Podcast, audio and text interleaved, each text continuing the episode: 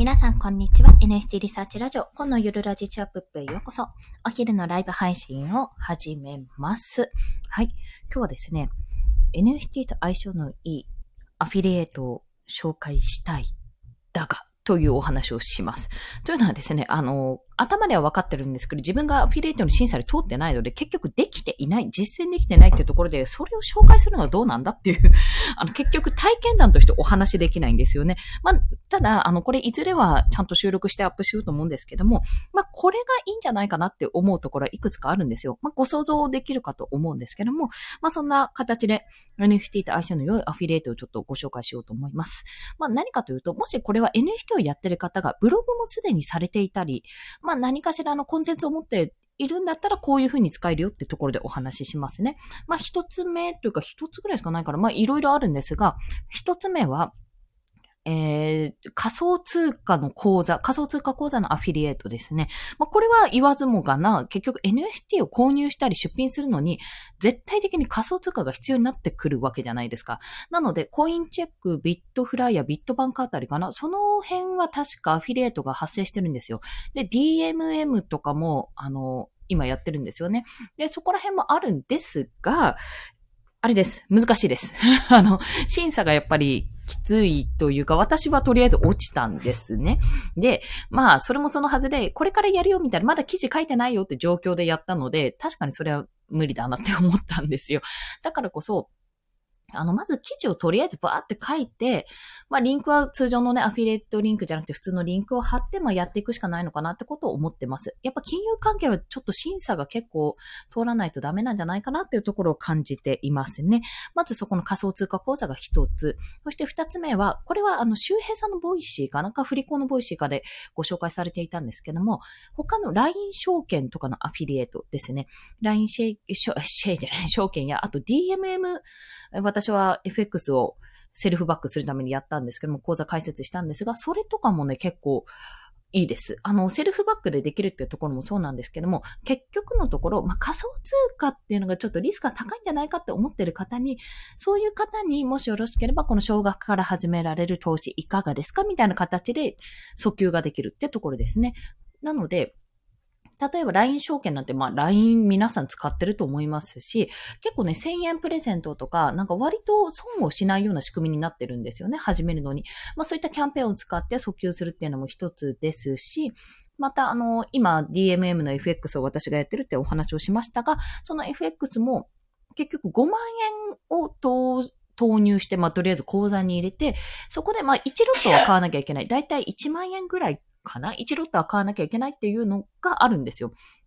で、その、買わなきゃいけないっていうことはあるけども、3万円それで今キャンペーン中で、14日までキャンペーン中かな ?3 万円返ってくるって考えたら、まあ別に損はないよなって思ってやってみるのもいいかな、経験として、まあいいかなって思って、まあ自分の余剰金でですね、やったわけなんですよ。なので、まあそういった経験を得るっていうのも大事なので、まあセルフバックをやりながら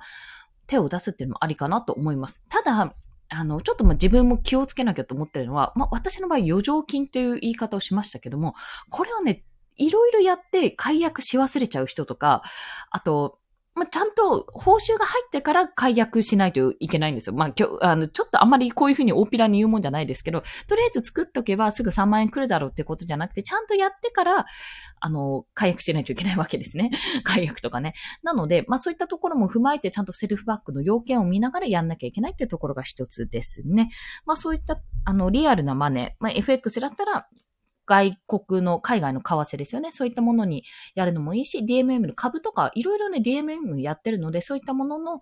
アフィリエイトを探すのもありだと思います。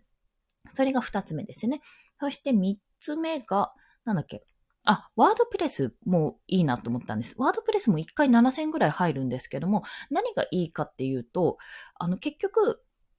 皆さん、まあ、どうされてるかわかんないですけど、なんかブログ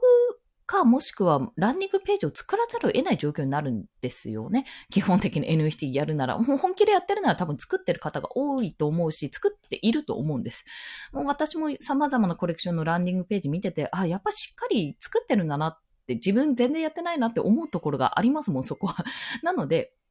そういうものを作っておいて、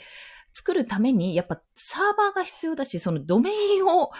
ね、ドメインを取得しないといけないんですよ。そういうアフィリエイト、お名前 .com とかもあるんですが、まあ、X サーバーだったら、大体やれてるし、大体あそこで済む話なので、しかもね、サーバーもま、いろいろ持っといた方がね、いいんだろうけども、まあ、一つにまとめておくと、そこで一括で管理できるからいいっていうところがあります。まあ、そんな形で自分で結局ブログとか、もしくはランニングページ、LP を立ち上げなきゃいけないっていうところの点においても、X サーバーの訴求っていうのも通用するかと思います。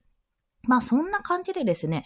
NFT をやりながら、やっぱブログを書いていくとか情報発信をしていくにあたって、まあアフィリエイトっていうのは非常に稼ぎやすいわけなんですね。その以下の3つって、基本的に Amazon の本とか、あの普通の Amazon アソシエイトなんだ？アソシエイトで合ってるかな？アマゾンからのなんか商品とかで使う、あの、発生するアフィリエイトよりも全然一件あたりが高いわけなんですよ。まあ、それをうまく使わない手はないってところなんですね。まあ、そういったことも踏まえて、やっぱりあの、私自身も NFT がそこまで売れてないということもありますので、まあ、そういうところで収入の柱を作ってやっていくっていう方、もしくは NFT は作ってないけども、なんか NFT 情報を発信したいと思ってる方は、まあ、そういったアフィリエイトとつなげられるよっていうようなお話をさせていただきました。息子がクシュンクシュンしてますね。はい。ということで今日はね、あるのかな？ラジオが まあちょっと貼ってみたいと思いますので、5分前から。はい。それでは今日もお聴きくださりありがとうございました。午後も頑張っていきましょう。コンでした。では、また。